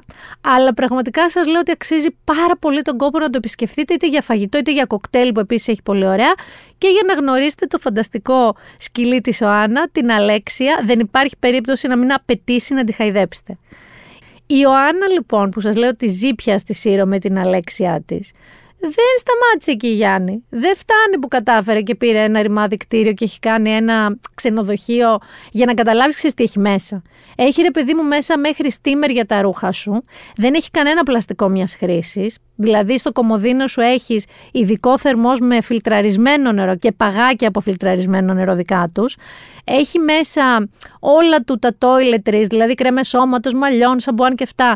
Είναι σε γυάλινα και πορσελάνινα μπουκάλια κανένα πλαστικό μιας χρήσης και θέλω να σου πω και το καλύτερο, μεταξύ άλλων, ότι έχει μέσα στην τουαλέτα κάτι ειδικές σταγόνες που τις ρίχνεις Γιάννη αφού πας τουαλέτα και δεν μυρίζει τίποτα. Μου σκουβολάει ο τόπος. Αλήθεια σου λέω. Δηλαδή είναι τόσο μελετημένα τα πάντα. Έχει μέχρι και ωραίους διακόπτες, παιδιά, για τα φώτα. Κάτι μπρούτζινα κουμπάκια. Σκέτα, στον τοίχο. Λοιπόν, αυτό το ξενοδοχείο θα τη έτρωγε όλο το χρόνο τη ο Άννα. Όχι. Κατάφερε να γράψει και ένα βιβλίο. Το οποίο μου το έλεγε. Ένα που λέγεται Under the Blue. Σκεφτόμουν εγώ λοιπόν, εντάξει, θα έχει γράψει ένα βιβλίο. Γιάννη μου αυτό το βιβλίο είναι και best seller και έχει γράψει ο Guardian και η Times ότι είναι brilliant και ότι είναι καταπληκτικό βιβλίο και να το πάρετε οπωσδήποτε. Και θέλω να σου πω και τι πραγματεύεται. Ένα μείγμα πανδημίας και τεχνητής νοημοσύνης. Και θέλω να σου πω και πότε το έγραψε. Το 18-19. Το έγραψε πριν την πανδημία. Θα σας το προτείνω επισήμως στο επόμενο ένθετο το οποίο φυσικά είναι το entertainment. Αλλά πριν το entertainment θα κάνω και ένα κατηγορό Γιάννη για τη Σύρο. Όχι μόνο για τη Σύρο. Τα έλεγα και στο πάλι αυτή ότι κάποια ζεν σημεία, κάποιες ήρεμες παραλίες, μην πάτε και τις διαλύετε ρε παιδιά. Μην τις κάνετε μπιτσόμπαρα με Νικοβέρτη που τον μελετήσαμε και πριν και Κωνσταντίνο Αργυρόρα μιξαρισμένους. Μη σερβίρετε μόνο μπάο μπάνς και σεβίτσε, νησάφι με τα σεβίτσες στις παραλίες. Πας και δεν μπορείς να βρεις ένα καλαμαράκι ρε παιδάκι μου να φας. Πας και δεν μπορείς να πάρεις μια πατάτα τηγανιτή. Όλα είναι ασιατικά και περίεργα. Και θέλω εδώ να πω ότι εγώ καταλαβαίνω να υπάρχει σε κάθε νησί και μία και δύο τέτοιες παραλίες για όλα τα γούστα. Αλλά τρέμω γιατί παρατήρησα στη Σύρο ότι οι μη πολλές τις παραλίες, δεν έχει πολλές παραλίες καημένη, είναι κατά τα δυόμιση τρίτα πια σε τέτοια κατάσταση. Δηλαδή θες να πας κάπου με το βιβλίο σου και ένα μπουκάλι νερό και να ηρεμήσεις και δεν μπορείς. Και μη μου αρχίστε ότι παντού υπάρχει χώρος να πας, δεν είναι υποχρεωμένη να πάω στα βράχια να κάθομαι μια πετσέτα, δεν είμαι μαχινό. Θέλω μια κανονική παραλία και εγώ με άμμο, χωρίς παντούπα. Δεν ζητάω κάτι πολύ. Να έχετε κι εσείς παντουπάδε το δικό σας σποτ, να έχω όμως κι εγώ το δικό μου. Και δεν το λέω φυσικά μόνο για τη Σύρο. Το λέω για παντού. Και τέλος πάντων, αν είσαι επιχειρηματίας, σε σένα απευθύνομαι και οικετεύω που σκοπεύεις να πάρεις ένα beach bar ή να χτίσει ένα beach bar με άδεια, εννοείται, όχι παράνομο, σε μία από τις παραλίες της Ελλάδας, των Κυκλάδων, των Δωδεκανήσων, της υπηρετικής Ελλάδας, δεν με νοιάζει. Ρε, εσύ, δες το τοπίο, κάνε μια παύση, δες το τοπίο, Πήγαινε πρωί, πήγαινε μεσημέρι, πήγαινε ηλιοβασίλεμα, παρατήρησέ το και φτιάξε κάτι που του ταιριάζει. Φτιάξε κάτι συμπαθητικό, φτιάξε κάτι μοντέρνο, αλλά που δεν το προσβάλλει. Μη βαράς δεσιμπέλ. Οι περισσότεροι άνθρωποι που πάμε διακοπές, το ζούμε αυτό στην πόλη, δεν το ζεις. Δεν ακούσεις εξατμίσεις, κομπρεσέρ. Δεν βγαίνεις σε μπαρ που κουφαίνεσαι και βγαίνεις μετά και φωνάζεις «Ε!» Δεν χρειάζεται και στην παραλία. Λίγο πιο χαμηλά τη μουσική και κατάλληλη με την ώρα. Μη βαράς πριόνια από το πρωί. Σταματάω την κρίνια Σταματάω και την οικεσία, γιατί δεν ήταν μόνο γκρίνια, ήταν και η οικεσία προς υποψήφιους επιχειρηματίες της μπιτσμπαρικής εστίασης. Και πάω επισήμως στο entertainment.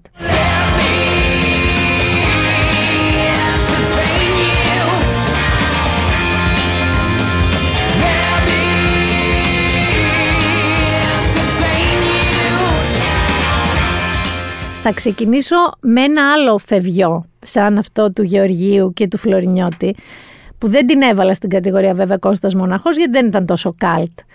Έφυγε και η Άστρουτ Τζιλμπέρτο. Ξέρεις ποια είναι η Γιάννη Άστρουτ Τζιλμπέρτο; Ξέρεις σίγουρα το τραγούδι που τραγούδισε, ξέρουμε όλοι το τραγούδι που τραγούδισε το 1963, χωρίς να έχει καμία σχέση πριν με τη μουσική.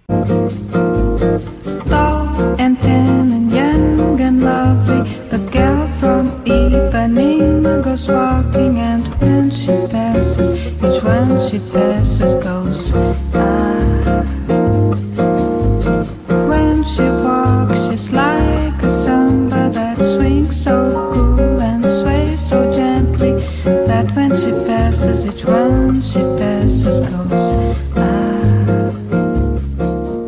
Αυτό λοιπόν το περίφημο Girl from Ipanema Είναι ένα τραγούδι που αρχικά είχε κάνει ο Αντώνιο Κάρλος Ζομπίμ Και αυτό που ακούσαμε εμείς είναι η πιο γνωστή του εκδοχή, του Stan Getz, μαζί με την Άστρουντ Τζιλμπέρτο, το περίφημο κορίτσι της Ιπανίμα, και τον άντρα της, τον τότε, αν θυμάστε το τραγούδι δεν σας έβαλε αυτό το απόσπασμα, έχει και ένα σημείο που ένας άντρας τραγουδάει, νιαουρίζει, με νάζι στα πορτογαλικά. Αυτός είναι ο Ζοάο Τζιλμπέρτο, ο τότε άντρας της Άστρουντ.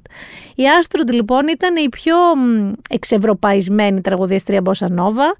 Το τραγούδι αυτό είναι ο λόγος που η Μπόσα Νόβα έγινε γνωστή σε όλο τον πλανήτη και είναι ένα τραγούδι, να Γιάννη μου, που θα μπορούσε να παίζει ένα μπιτσόμπαρο αντί για ρεμιξαρισμένο ρέμο εκεί που ζενάρεις και ηρεμείς. Λοιπόν, φεύγω και από την Άστρουτ και πάω όπως κανονικά πηγαίνουμε στα βιβλία και τις σειρές μας. Θα ξεκινήσω από τα βιβλία, θα σας πω για το βιβλίο της Οάνα Αριστίντε πρώτα και μετά ένα πάρα πολύ αστείο beef που δημιούργησα μόνη μου, σκέφτηκα μόνη μου και με βοήθησε και ένα Instagram account. Ξεκινάω με την Οάνα. Το Under the Blue είναι στην πραγματικότητα ένα δυστοπικό road trip μαζί με φιλοσοφική αναζήτηση για το μέλλον του σύμπαντος. Ακούγεται πολύ βαρύ, είναι τρομερά ενδιαφέρον.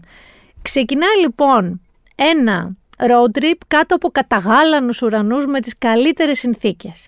Σε αυτό το road trip είναι ένας απομονωμένος ως τότε καλλιτέχνης, ο οποίος αναγκάζεται να εγκαταλείψει το σπίτι του και να ακολουθήσει δύο νεαρές αδερφές σε μια μεταπανδημική Ευρώπη, ψάχνοντας ένα ασφαλές σημείο να μείνουν, να ζήσουν, ένα καταφύγιο.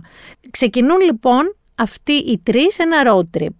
Εν τω μεταξύ, δύο έτσι computer scientists έχουν αρχίσει να εκπαιδεύουν το μωρό τους σε μια απομακρυσμένη περιοχή. Το μωρό τους όμως Γιάννη μου λέγεται Τάλος και είναι ένα πολύ προχωρημένο πρόγραμμα τεχνητής νοημοσύνης.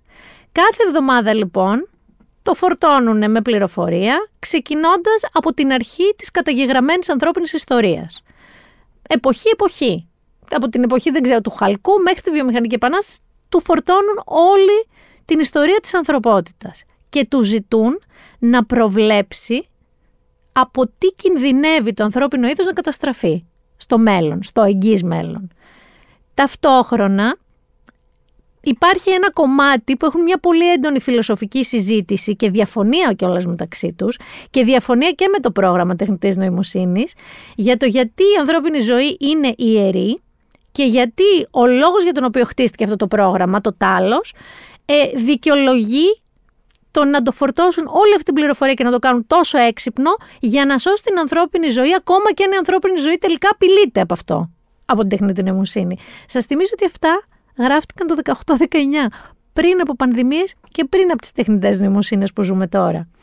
Κάποια στιγμή, όπως καταλαβαίνετε, αυτά τα δύο στελέχη της ιστορίας, από τη μία οι επιστήμονες και το τάλος και από την άλλη ο καλλιτέχνης και οι δύο αδερφές, συναντιούνται και αρχίζει η ιστορία τα γρανάζια της ιστορίας να τρέχουν. Φυσικά δεν θα σας κάνω spoiler, αλλά ειλικρινά σας μιλώ επειδή χτυπάει πολύ κοντά στην καρδιά μας αυτή τη στιγμή και σε μια μεταπανδημική Ευρώπη και σε μια εποχή που κινδυνεύουμε και που αναπνέουμε από την τεχνητή νοημοσύνη, σας το συστήνω ανεπιφύλακτα. Under the Blue, ο Άννα Αριστίντε.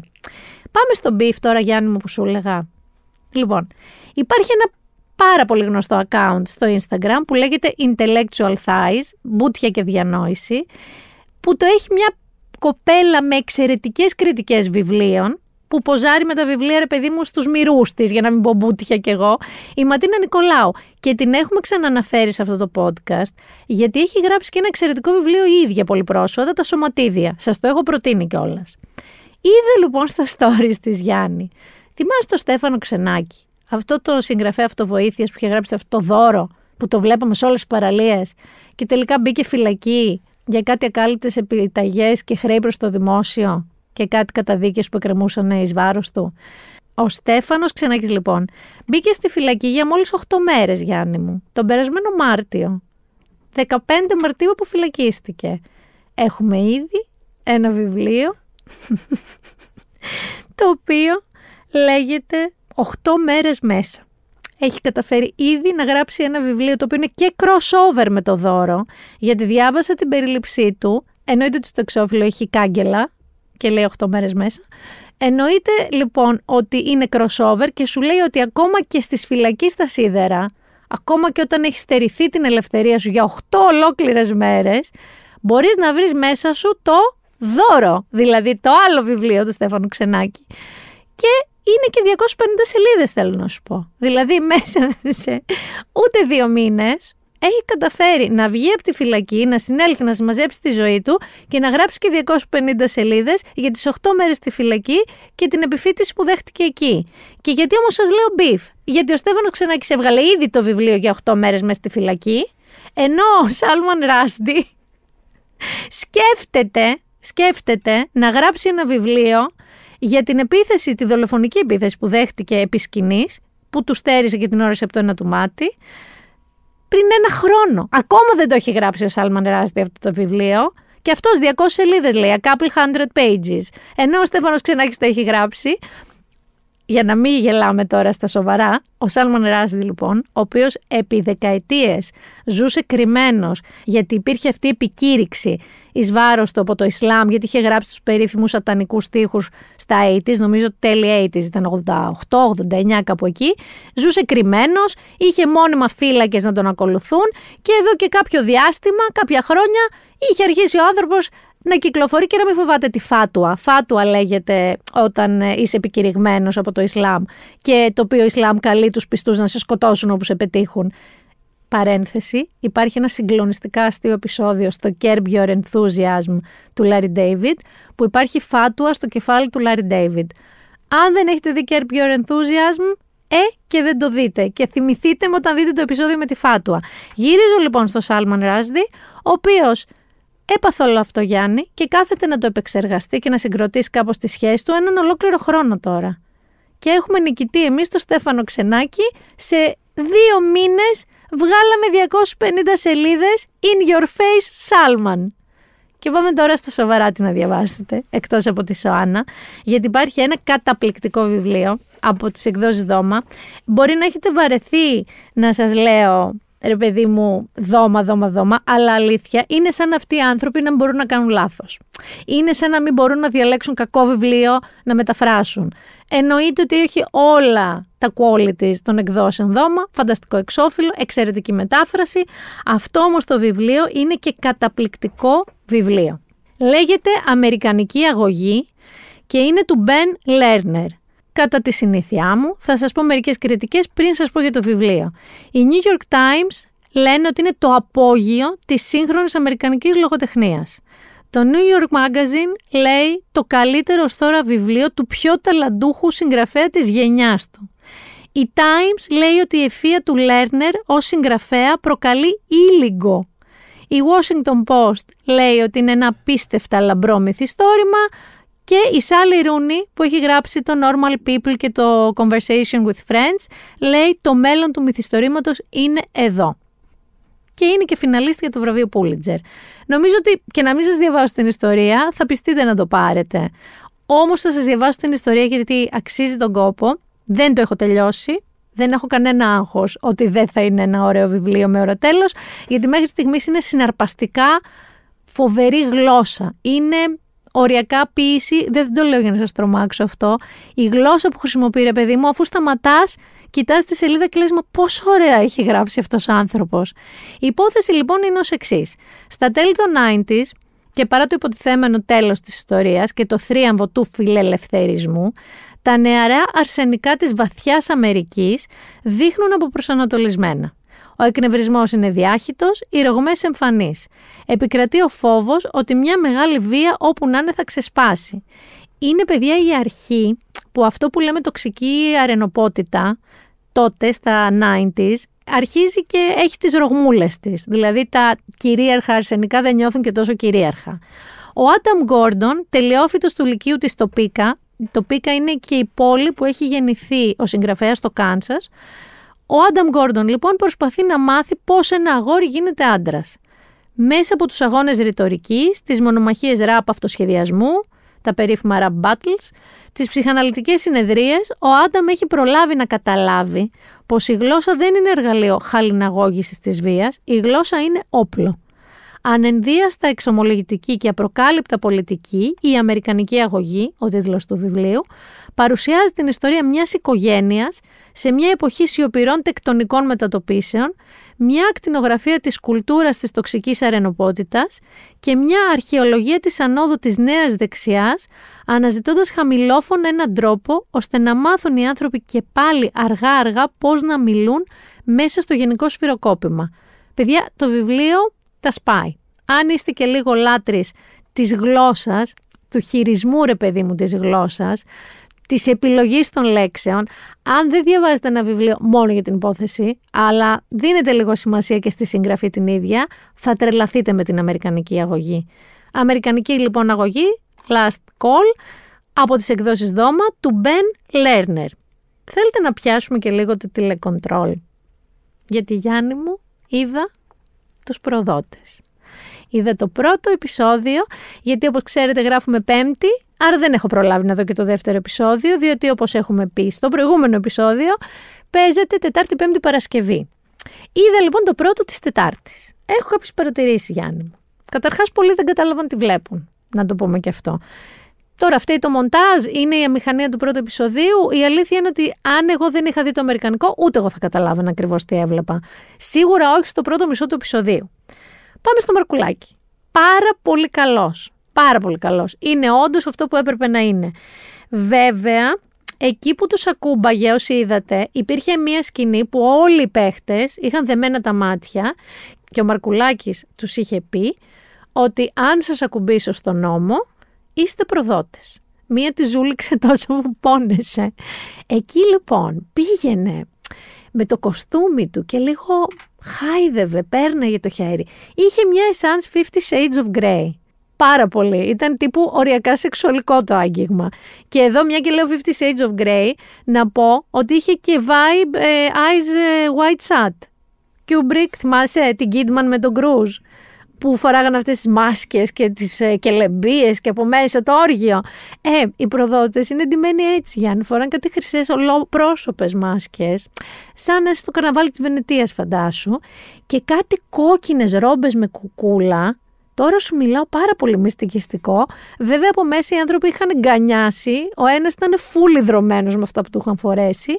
Αλλά είναι το concept του παιχνιδιού. Το αγαπημένο μου όμως για να ξέρεις τι ήταν οι ιδιότητες των παιχτών έχω ξετρελαθεί και νιώθω και πάρα πολύ φτωχή. Γιατί εγώ έχω μία ιδιότητα δημοσιογράφος. Καταρχάς, σχεδόν όλοι είχαν δύο ιδιότητες. Και δεν είχαν δύο ιδιότητες σχετικές. Δηλαδή, άντε εγώ να πω ότι δημοσιογράφος podcaster, το ίδιο είναι πάνω κάτω. Όχι. Εκεί είχαμε τραγουδίστρια επιχειρηματίας. Babysitter security. Ενεργειακή θεραπεύτρια life coach. Παρουσιαστής social media manager Τραπεζικός υπάλληλος πρώην επαγγελματίας παίκτρια online poker. Άντε να εμπιστευτείς εσύ σε αυτή τα λεφτά σου. Ηλεκτρονικός μηχανικός stand-up comedian. Και είχε και μερικούς που ήταν πιο απλοί. Όχι πολύ απλοί βέβαια, μη φανταστείς. Δηλαδή, είχαν και έναν επαγγελματία παίκτη πόκερ, που δεν ξέρω τι είναι αυτό. Τελειώνεις κάτι, πού παίζει επαγγελματικά πόκερ, σε τουρνουά; Και πού προπονείσαι, ρε παιδί μου; Δεν καταλαβαίνω πώ ορίζεσαι επαγγελματίας παίκτης πόκερ ως βασικό σου επάγγελμα. Με ενδιαφέρει πάρα πολύ. Είμαι καλή στα χαρτιά, Γιάννη, να ξέρεις. Είμαι πολύ καλή στα χαρτιά. Οι ιδιότητες είναι του τρελού. Η αγαπημένη μου είναι αυτή η security babysitter, πεθαίνω. Βέβαια, σκέψου εσύ να είσαι γονιός και να σου έρθει μία babysitter και να τη ρωτήσει και με τι άλλο ασχολείται και να σου πει είμαι security. Δεν θα νιώσεις πολύ ασφαλής για το παιδί σου ότι ό,τι και να γίνει θα το προστατεύσει. Λοιπόν, περιμένουμε να δούμε τη συνέχεια, να ξέρετε, γιατί είμαι σίγουρη ότι θα εξελιχθεί καλά. Η βάση είναι καλή. Ο Μαρκουλάκης είναι καλός. Η αγαπημένη μου, αυτή που σας λέω οικιακά, η οποία είναι έτσι μια γυναίκα μεγαλύτερης ηλικίας που τη ζούληξε ο Μαρκουλάκης υπερβολικά, είναι έτοιμη για όλα. Στο ίντερβιου που της κάνανε για τον θέλει να είναι πιστή η προδότης, είπε ότι Φυσικά και θέλω να είμαι προδότης. Και της λέει ο Μαρκουλάκης: Μπορείς όμως να είσαι προδότης. Και του λέει: Έχω παριστάνει τη σεμνή πιστή στη Σαουδική Αραβία, την καλή γυναικούλα στην Αγγλία. Δεν θα μπορέσω να είμαι προδότης. Εννοείται ότι θα μπορούσε να είναι προδότης. Αχ, και το άλλο αγαπημένο μου, ξέρεις ποιο ήταν, η όρκη. Επίσης είναι από το Αμερικάνικο, αλλά στα ελληνικά, ακουγόταν τόσο αστείο. Γιατί όταν διάλεξε τους προδότες, τους κάλεσε σε όρκο και τους έλεγε ορκίζεσαι να σκοτώνεις έναν πιστό κάθε βράδυ. Και ο άλλος έλεγε ορκίζομαι. Είναι λίγο αστείο στα ελληνικά. Περίεργο, δεν θα πω αστείο. Αλλά παιδιά, sky's the limit στο τι μπορεί να γίνει σε αυτό το παιχνίδι. Εγώ θα επιμείνω, θα το δω, δεν υπάρχει περίπτωση. Και πάμε τώρα να δούμε και καμιά σειρά που θα δείτε. Γιατί μέσα στον Ιούνιο έρχονται πολύ βαριά πυροβολικά, αλλά όχι ακόμα.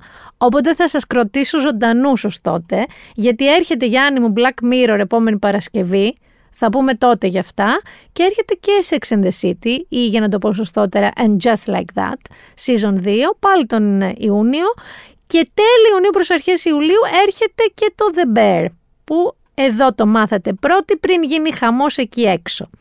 Ξεκινάω όμως, μια και είπα And Just Like That και Sex and the City, με τη Βαλέρια που οφείλω να ομολογήσω ότι δεν το είχα πάρει είδηση.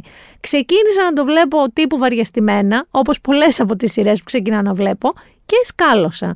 Και σκάλωσα γιατί τώρα βγήκε η τρίτη σεζόν και μου το πέταξε το Netflix και νομίζω είναι και η τελευταία. Η Βαλέρια λοιπόν Γιάννη μου είναι το ισπανικό Sex and the City. Έχει μία πάλι συγγραφέα, η οποία έχει παθεί writer's block, δεν μπορεί, και η σχέση της με τον άντρα της είναι σκατά και τη βοηθάνε οι τρεις κολλητές της, η Κάρμεν, η Λόλα και η Νερέα. Είναι πανέξυπνο, είναι αστείο, είναι πιο ρεαλιστικό από το Sex and the City. Δεν παίρνουν Γιάννη Παπουτσία 2.500 ευρώ με μισθό απλού δημοσιογράφου, ούτε καν.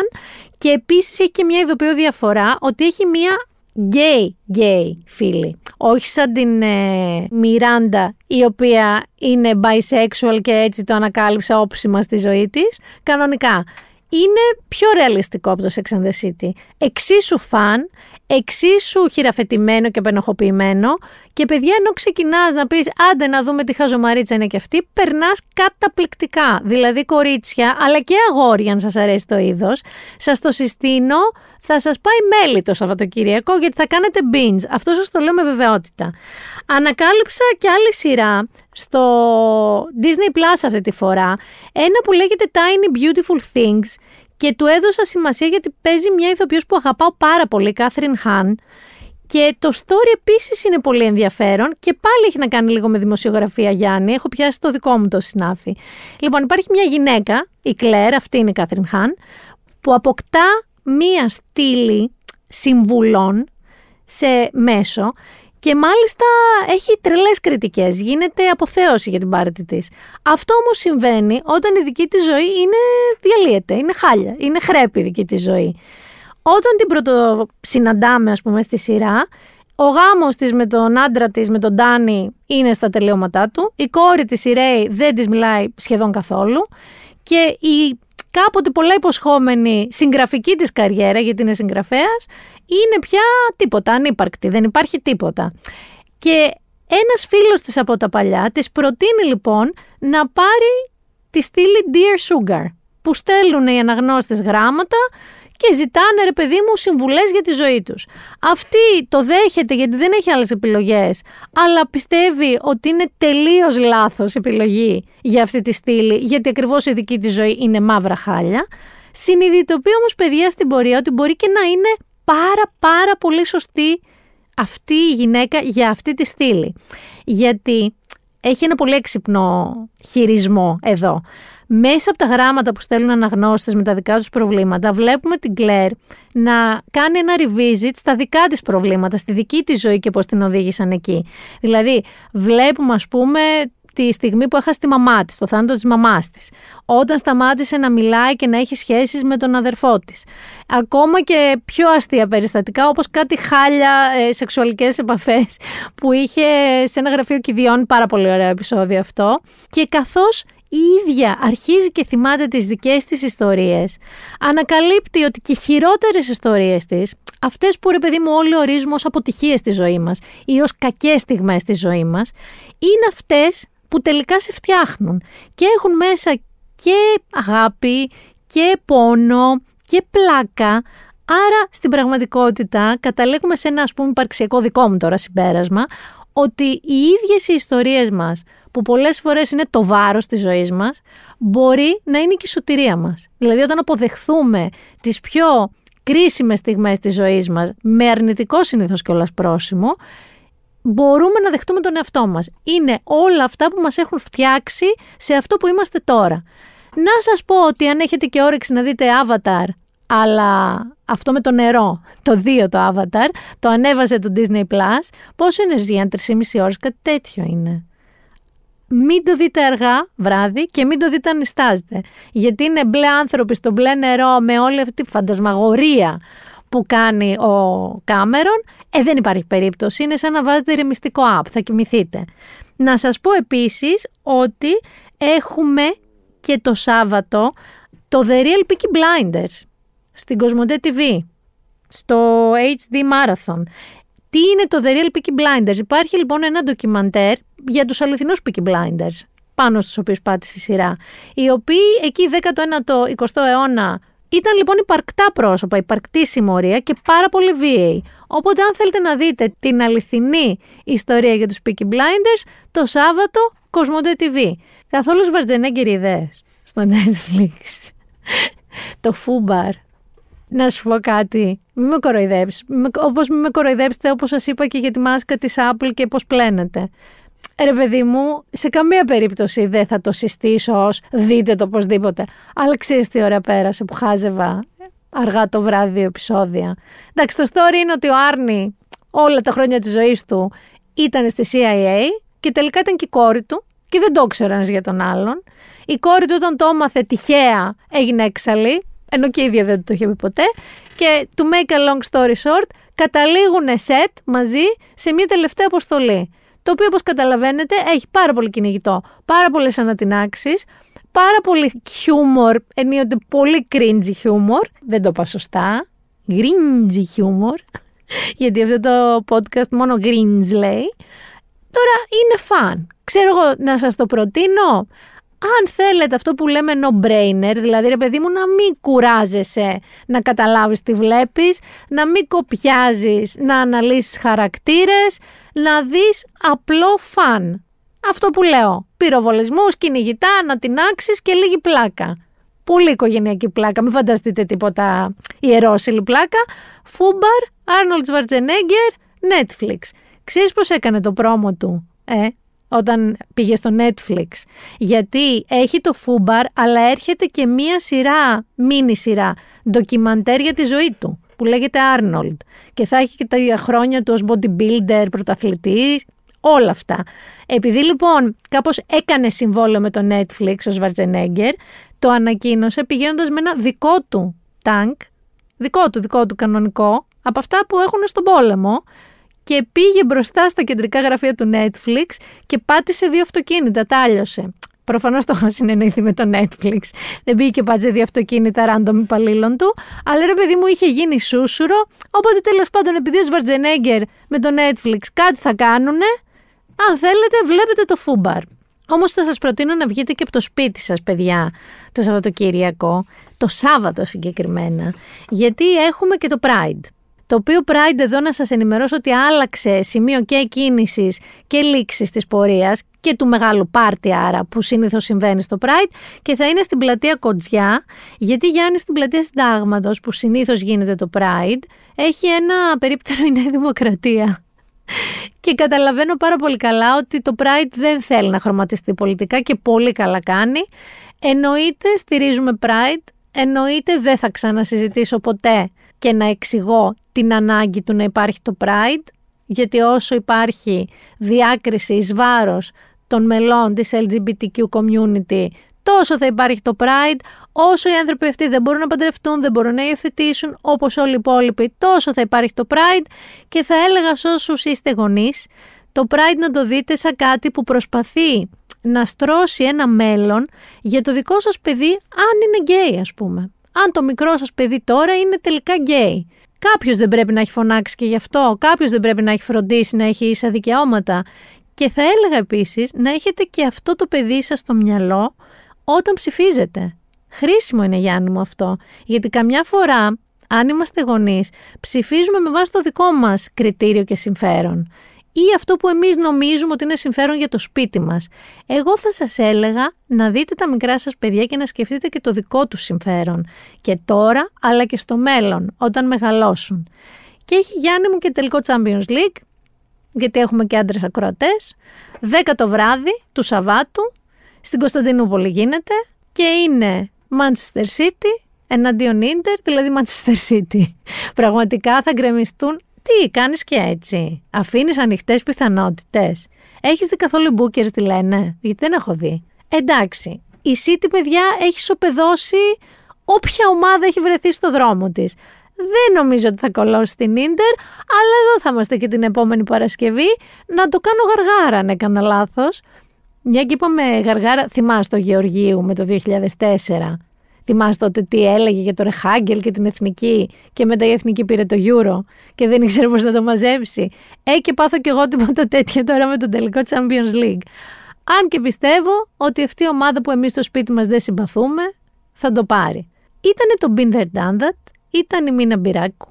Ραντεβού την επόμενη Παρασκευή. Περάστε όσο πιο καλά μπορείτε. Βγείτε στο Pride, Αγαπήστε όλο τον κόσμο. Σταματήστε να λέτε ναι, αλλά οι straight δεν κάνουμε πορεία. Τα είπαμε αυτά. Μην τα ξαναλέμε. Δεν έχει κανένα λόγο να κάνει πορεία κάποιος που όλα τα δικαιώματα είναι με το μέρος του. Και να σας προσέχετε. Όπως πάντα.